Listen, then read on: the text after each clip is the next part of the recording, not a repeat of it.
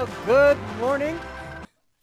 Welcome to the Christian Church of Estes Park. We're disciples of Jesus that build generational, transformational disciples of Jesus. I'm Pastor Aaron, and I am honored to have you join me today as we continue our series. I love my church. And last week we began this series, talk about at Easter how uh, one of the reasons we love the church is because Jesus loves the church. That's why he died and rose again uh, for us. And but that's not the only reason. The next couple weeks, we're going to talk about some of the reasons why we also get to love church. And one of those we're going to talk about today because the church is alive. Before we get to that, though, of course, we have our memory verse for this series, which is 1 Corinthians 3.17. We started last week, hopefully got a little foothold on that, but it's a big passage, a lot uh, in there that has for us uh, some deep things in there. But hopefully, uh, last week, as you got to memorize and think about it, uh, start to change how we think and understand the really the importance and the value that God has for us as his people. But if not, don't worry. We're going to spend just a couple seconds here today and uh, begin to remind ourselves of this word. So how we're going to do that? Just say it along with me. So here we go. Three, two, one. God's temple is sacred, and you together are that temple. 1 Corinthians 3:17. Oh, he sounds so good. Again, God's temple is sacred, and you together are that temple? 1 corinthians 3.17 all right let's test ourselves. God's temple is sacred and you together are that temple. 1 corinthians 3.17 wow isn't that deep? Some, some really good stuff in there. Now uh, if you would like to on your connection card that green connection i had perforated on there is a bible memory verse card so you could take that along with you throughout the week. Remind yourself of this wonderful truth uh, but don't just memorize it. Obviously, I'm going to give you some things to think about today uh, as to how that applies into your life. But really think about how God's word is true and uh, that particular profound truth that, that you are God's temple. We together are God's temple. Now, we talked about today that our one of the reasons we love our church is that it is alive. Uh, but the church isn't just alive. It's not the only reason I love our church, but it's that it's life giving. That uh, this is a place that life is found. Now, in a, a previous uh, career before I was blessed enough to become your pastor, I was an electrician. And uh, so I worked with electricity a lot. And we would also talk about like live wires and things when electricity was flowing through it. And we have these little devices that you probably have in your home, and they're called breakers. If, if you ever had to use one of those, you notice like if you have a dead circuit, know, one of the first things you do is you check to see if the breaker is there. Because what the breaker does is it breaks the, the line, the power coming in from your house from the power company, and it breaks it so that way if like if you have a short or something like that, it doesn't burn down your house, right? And so it cuts off the, the, the power, and so that circuit is dead. It doesn't matter what you have plugged in, then it's dead, right? And I find that oftentimes we talk about living and dead things in our life. There's a lot to that. Then Jesus talked about how he is the, the life, right? He is the vine. We are the branches. Apart from him, we can't do anything. It's kind of like if you have your toaster plugged into a wall with a dead circuit, and it's not going to do anything. Well, here's the thing we find in this world that our world has a problem. Our world is a, is a dead place, really, because it has a broken relationship between us and God. Right? There is God, and He has life, and He's connected us to Him, right? And the whole creation was meant to work, and it's supposed to work well. And then we broke that relationship through our sin, through uh, our rebellion against God. But it wasn't just humanity that broke that. Each one of us in our own lives has broken that relationship, haven't we? And when we break that relationship with God, when we've sinned, when we violate it, when we, we it's like that, that breaker shuts down, all of a sudden we lose the life of God. And what does that look like? Well, in our society, it looks a whole lot like hatred and chaos and uh, all the frustrating things that we find there and all the brokenness that we see. It looks like, um, well, the world that we see. It looks like the nightly news. And we get enough of that out there, don't we? One of the reasons I love church is that church is a different kind of place. It's a different type of community. This is a place where that brokenness has been mended. And this is a place that is life, and we can connect to that life, and we can find real living. Oftentimes, people in the world, they try to solve the death in this world through all kinds of other means. And we've seen it this last year, haven't we? Uh, we try to throw money at our problems, like that's going to make really our issues go away. But our problem's not an economic problem. the, the problem that we have in the world is not ultimately economic. There's not enough money in the world to solve the brokenness in our souls. It's, it's not a, a, societal problem. It's not like we can just have the right programs in our, our culture, society that will somehow fix it. Oh, I'm sorry. Is that? It's not a technological problem that we can fix with better microphones, right? It's not a political problem that we can somehow solve with maybe having the right kind of, of people in office. Right? We have all different kinds of kings and people throughout history, and humanity continues to suffer this spiritual problem. And so we find that to reconnect with God, there's a better way, there's a deeper solution. And we talked about last week how what the church is, the temple, right? And the purpose of the temple was not that, that God could be with people because he's everywhere. The purpose of the temple was a place for people to come to God. And that he made us now his temple. That, that, that we are the evidence and the proof and the place where, where a broken world, a dead world, can reconnect to God. We're a place of life, and we are alive. In fact, I want you to, if you have your Bibles, turn them with me to Matthew chapter 16. It's one of my favorite passages in Scripture, and it's a place that uh, it's, it's got a great story to it. In Matthew 16, Jesus takes his disciples to the northern part of the kingdom, right? He's all the way up at the kind of northern part of Israel, getting close to Mount Hermon, right on the foot of, uh, of that, and there's a, um, a place there that uh, there's a it was a basically a religious mega complex, right? It was there. They had a, uh, a massive amount of temples that were there, and one of the most profound ones, what was all built around, was to, to this god Pan, who was the god of the underworld. And the reason that they built this temple to Pan at this place was because there behind where the temple was, there's this big old nasty looking cave, right? And there's all garden all around it and this. And uh, and in that cave, there was like poisonous gases and stuff would kind of come up in there. And if anything went into that cave, it was gone. Like it would just disappear forever. And what they would often do is they would take a, a, a, sacrifice, a living person, and throw them into the water of that cave because there's a bunch of water it's right there. And if the person disappeared, then he was taken to the afterlife and, this, and the sacrifice was accepted.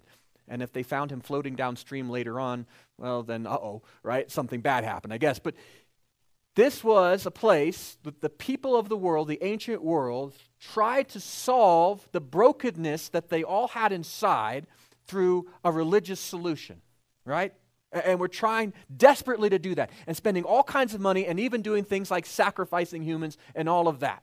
And Jesus takes his disciples up there. It's a place called Caesarea Philippi, right? And he takes them not into that area because the Jewish people wouldn't typically go there because there was so much pagan worship and all that other kind of bad stuff. He took them to a hill and he's looking down on this massive religious mega complex, right? With, with people from all over the world coming there to pay homage and to, to worship these idols. And if you go there today, you get to see some of them carved in the side of the rock and all that. It's, it was crazy.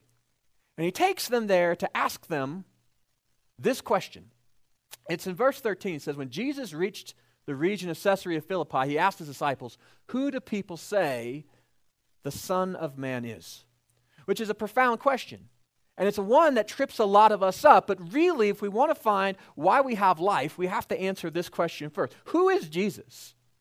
Right? And in verse 14, you get the, solu- the answer to that, where other people were saying who Jesus is. And so the disciples replied Some say John the Baptist, others say Elijah, still others Jeremiah or one of the prophets.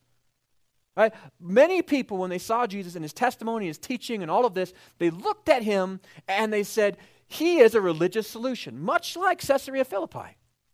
Right? Much like all these things, that, that he's somehow going to give us the right kind of teaching, like a prophet. He's going to straighten our lives out if we can just hear it and understand it, and all of these things.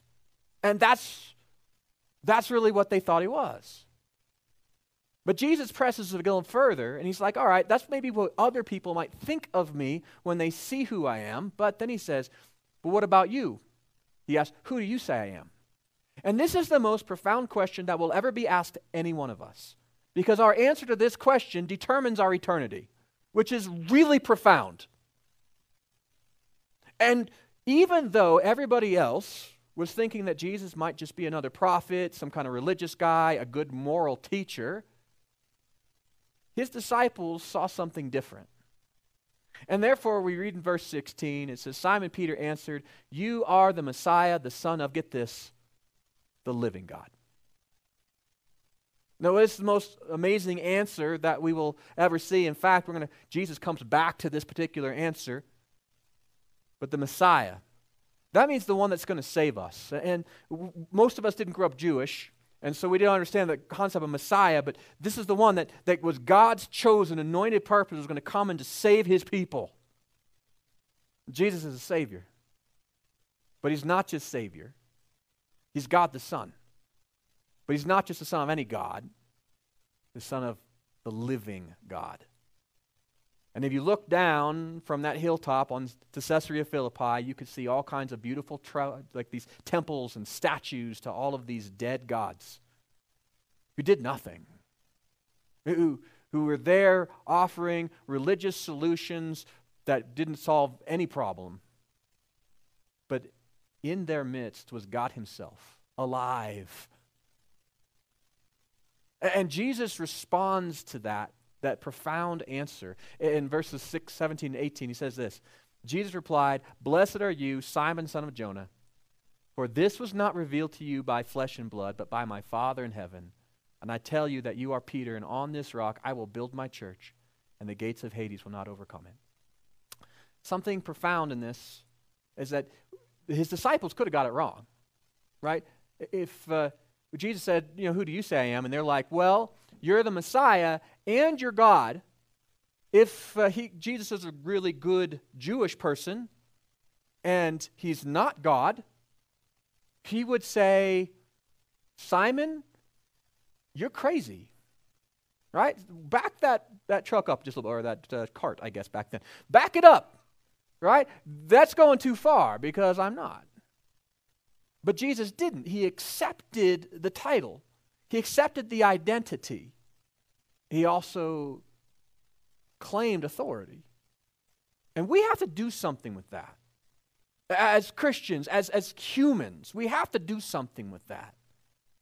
See, oftentimes people in our world, and you've heard it taught, uh, that, that people have said that Jesus is a good moral teacher. Have you heard that? I've heard it said that Jesus was a good guy, but, but misunderstood. I've heard that a lot too. Right?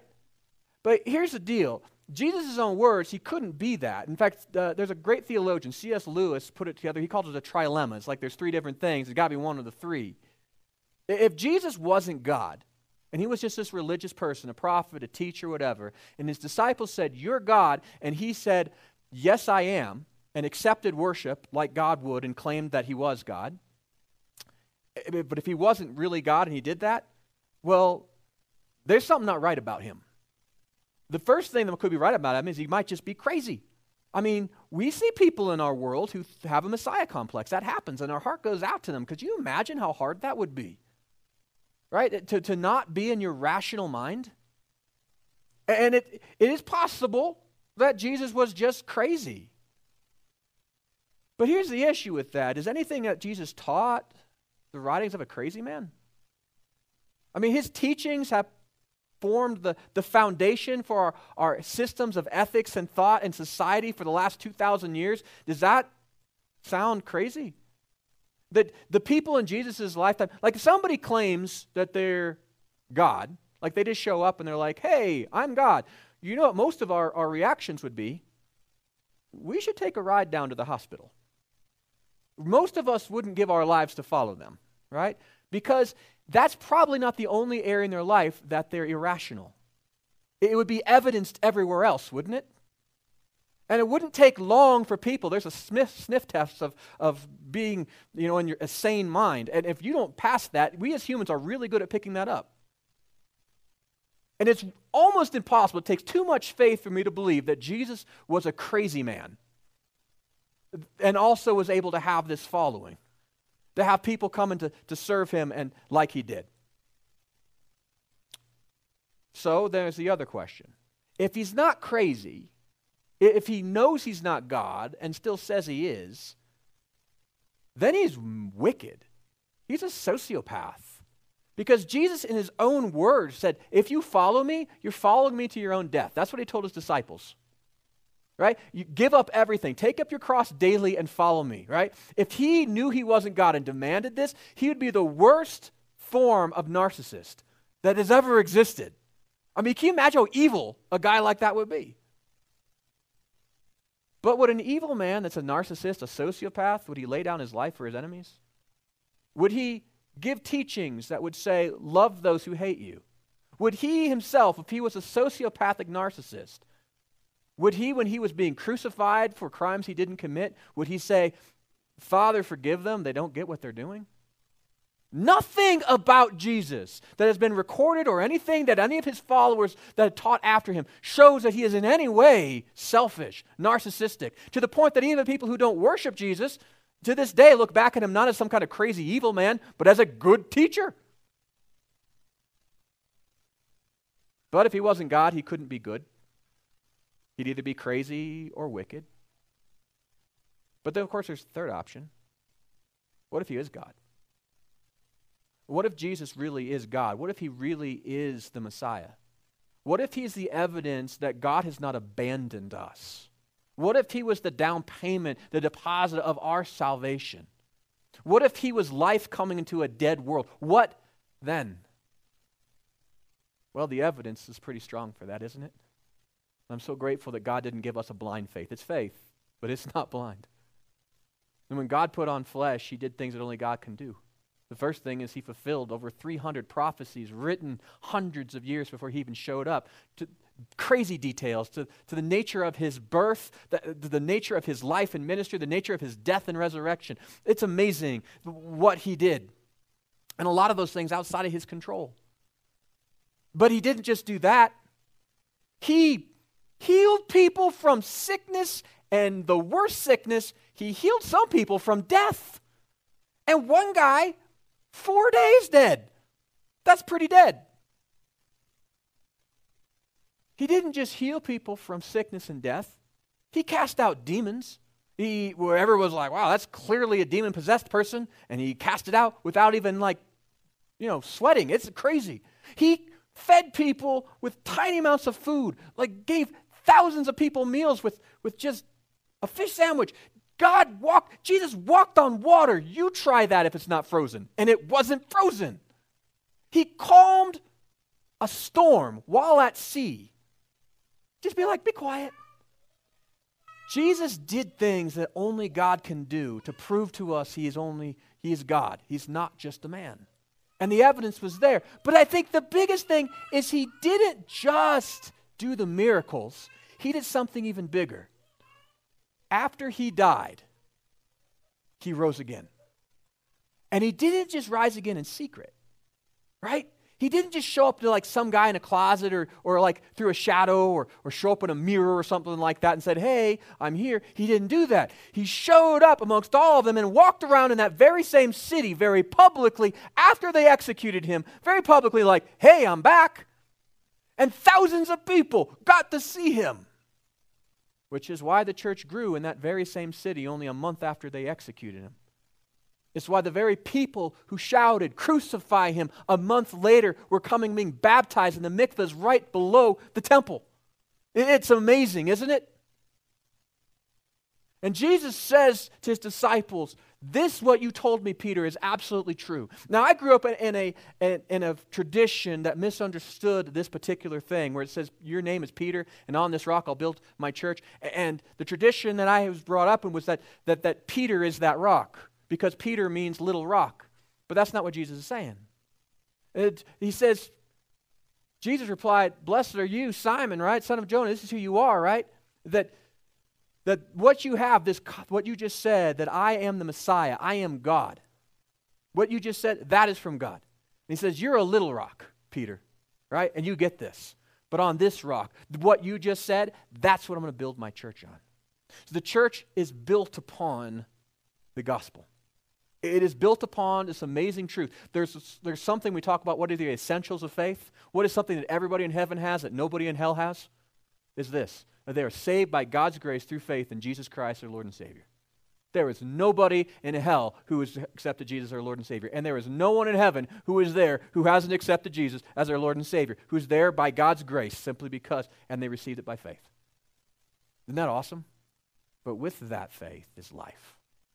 And that's more, I'm going to say just four things about why our church has life because of this, because God is with us. He's the God of life, and He's here. And, there's a, and, and this is one of the reasons why we can say that we love church because our church is alive. And the first one is that our church, our founder, is the resurrected Lord Jesus. You can learn a lot about an institution by its founder, can't you? And we love looking at the founders of organizations. Think about like Henry Ford, right? We, we talk about him, Paragon. Or how about Sam Walton and the whole, uh, you know, we have Walmart and Sam's and all that kind of stuff. Or Steve Jobs with our iPhones and our Macs and all those things, uh, big companies that these guys built. Or, or maybe more recently Elon Musk or Jeff Bezos, right? We, we look to these guys who started these organizations, and the organizations reflect a lot of who they are. Our founder, the founder of the church, is God, the risen, living God. That should tell us something about the nature of the church. We are a living institution. That's pretty profound, isn't it? Is an amazing place that Jesus came that we would have life. In fact, in John 10, that's exactly what Jesus says. He says, I have come that they, that's you and me, may have life. And how much life? Little tiny bits of life just to get you along? No. Have it to the full. We have been reconnected with God. That's why He came. Isn't that so good? Isn't this the most amazing thing that one of the reasons we love church is that church is where God is connected back to his people. He came to give us life, and he's made us a living thing, a life giving thing, because we're with him. This world was broken, our relationship with was broken, we were dead, so God came to us. He fixed the brokenness, and he founded the church, his temple, so that this world has a place, an access point to come back to him and to come back online, to be alive again. That's why I love church. That's why I love being here. I love being with you. Life is among us, and life happens here. Not only is our church a place that's founded by like God, the living Savior, but also our foundation is eternally solid. Jesus said he's going to build his church on what? It wasn't Peter, it was Peter's confession. That Jesus is the Messiah, Son of the living God, and that will never change. See, churches that are founded on that foundation and believe that will never fall apart. That's why 2,000 years after the, the, you know, Jesus came, the church still exists. Now, there are churches that occasionally they get off track. And they start teaching things like salvation is Jesus plus something, or they say that Jesus isn't really necessary for salvation or anything like You know what happens to those churches? They get sick and they die every time. But the church is still here. But Jesus didn't just say that uh, that he was going to just, uh, you know, we would be alive. We got this foundation. Look what he says here, verse 18. If you're back in your Bible, this is such, this is a, a powerful, wonderful thing. Jesus said to Peter, He says, I tell you that you're Peter, and on this rock I will build my church, and the gates of Hades will not overcome it. Get that second part. The gates of Hades aren't going to overcome it. Now think about when Jesus was saying this. He was standing on a hilltop outside of Caesarea Philippi, looking down on a temple which was in front of the gates of hell. And Jesus has the audacity to say to his 12 little disciples up on that mountaintop, look at that big mega complex with all those thousands of people and the millions of dollars that are there. People are going there and all the fanciest of, of marble and all the things that are there. I tell you what, Peter, that that place is not going to overcome this. And you know what? It didn't. And here's a picture of it, because that's me a couple of years ago outside of Caesarea Philippi. That's the gates of Hades right there. And you know what's profound? Is that when you walk around there, a couple of things. The first one is all those beautiful temples are nothing but ruins. They've all fallen apart, and that just looks like an ugly old cave, doesn't it? But back in the day, man, that was it. If you wanted to be close to God, if you want to fix your religious problems, this was the place to go. It's gone. But you know something else is really profound about that? is that that was a hard picture to take because that place is crowded. And do you know who it's crowded by? Christians from all over the world who visit there every single day and they're praying every single step. They are walking over the devil's ground. And the devil is under their feet. The gates of Hades is under the feet of the church now, right now. It didn't overcome it. It can't. This was the stronghold of the devil, and today it's a tourist attraction. Our God is awesome. That religion is dead, but our God is alive, and the church is alive. And that's why there's the mean face. Because our faith was never meant to be kept inside of some small little building, huddled up and afraid. We charge and challenge the devil because he has no place over us. He is dead and we are alive. Now, I'm going to ask you if you had a boxing match and you had a boxer that was there that was really tough and all that kind of stuff, and he looked all mean and nasty, but he was dead, versus a guy who is alive, who would you put your money on? The church is alive. It's one of the reasons I love it. And it will continue to li- be alive. And as long as our church is on this foundation, the gospel, and we do not move from it, there is nothing in the world that can remove us Hell itself will only kneel before us. Isn't that great? The reason I like the church is this is that our fellowship is open to everyone. Sometimes I like that, sometimes I don't, because this is what it means. God's temple's doors are open to everybody. You see, when Jesus was outside of Caesarea Philippi, the Jewish people didn't even dare to go into that area because it was so pagan and awful, right? You know, all, pretty much every religion in the world has some kind of bias to some kind of ethnicity or some kind of background or some kind of nationality or something like that, but the church isn't that way. The doors of the kingdom of God are open to anyone and everyone who would simply walk through. And how do you walk through it? Well, you're saved by God's grace through faith in Christ Jesus as your Lord and Savior. It doesn't matter your background. It doesn't matter the color of your skin. It doesn't matter if you're a man or a woman. It doesn't matter your last name. It doesn't matter if you were a paragon of society or if you were the, you know, a, a horrible criminal. It doesn't matter anything about you, really. It matters is that Jesus is our Savior and He has come. And anyone and everyone who comes to Him will be saved. Now, people like to argue and twist things because that's part of being broken. And I've heard it said so many times, well, I don't can't be a Christian because you're so you're so exclusive. You know, people have to believe in just your savior in order to be saved. Well, uh, yeah. But that's not exclusive. So here's the deal. Like uh, when you come to my house, you have to come through one door. The front door.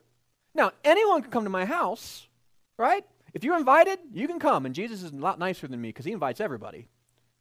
But if you're going to come to my house, can you imagine how ridiculous it would be? He's like, well, I would come to Aaron's house, but I've got to go through the door, right? That's how stupid people sound when they say the church is exclusive.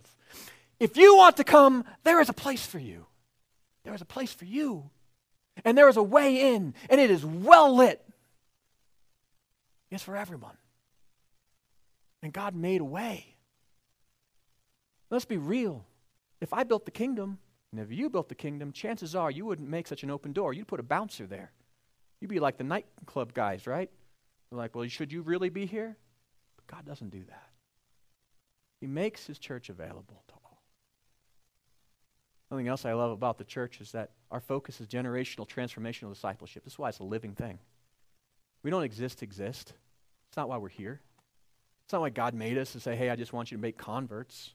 That's why I say it every single Sunday, right? Jesus built the church to be his temple, to be a place of life, to be able to connect, right? Uh, we talk about generational discipleship. That's faith that continues on. Sometimes it's through our own families, sometimes it's through our friends and the people that we know, sometimes our contacts at work or at school or wherever, that our faith continues to pass on. It lives. That's why we pray for people every single week, at least five right? We're continuing to, to share our faith and it grows, but it's also a faith that transforms us. See, we don't just have stories of conversion here, we have testimony. We have the story of God at work in my life. And I love how it's testimony because we don't testify to what we have done, we testify to what we've seen happen. And I've seen God change me. And guess what? I've seen God change a lot of you too. God transforms our spirits, our character, our nature. He changes us from the inside out to the point that it is undeniable. And we see that happen. That's part of discipleship. In fact, Jesus talks about this discipleship. Matthew 28, this Great Commission, right? Tells us what to do. This is our marching orders from our big boss. That's what he told us to do. Make disciples. This is what we're about. Not converts, not people just exist on their own, but a living organism. He wants us to grow. And he tells us how to do it. First, we got to go to people who don't know him yet. Which means the church is the temple, but God put his temple in this community so the world can connect with him. Which means that after our gathering, what are we doing? We're meeting with people. We're showing them the way to God by how we live and how we talk and how we act and how we love one another. We go. Our faith is not some quiet thing that's supposed to be kept under a bushel. I don't care what anybody says. Your faith is to be lived out loud in the world, to go. But as we do, we baptize people in the name of the Father, the Son, and the Holy Spirit. And we help bring people to faith and, and to have this, this opportunity to join our fellowship. But we don't stop there. It says then to teach them to obey everything I've commanded you. And it's not about doing the good things, it's learning how to follow our new king, to live a new life, a better way. Because let's be honest, the way the world teaches us how to live is kind of stupid. The way God teaches us how to live is kind of amazing. And so it transforms us. And so we have a living command. See, I love the church because my church is alive. This is a place where God is. For God is at work, This is where God is working through us and doing amazing, amazing things. I'm so grateful that God brought us and has given us the gift of church. Our founder is the risen Savior, right? Our fellowship is eternally solid, right? It's open to everyone. And our focus is always going to be generational, transformational discipleship, just as it's been from the beginning and as it will be until Christ comes back. We love our church as a place that gives life. So, how about you? How do you apply that? Because it's a truth, but how do you apply that truth? So what? Well, on your connection card, I've given you some so what, some things that maybe you need to do.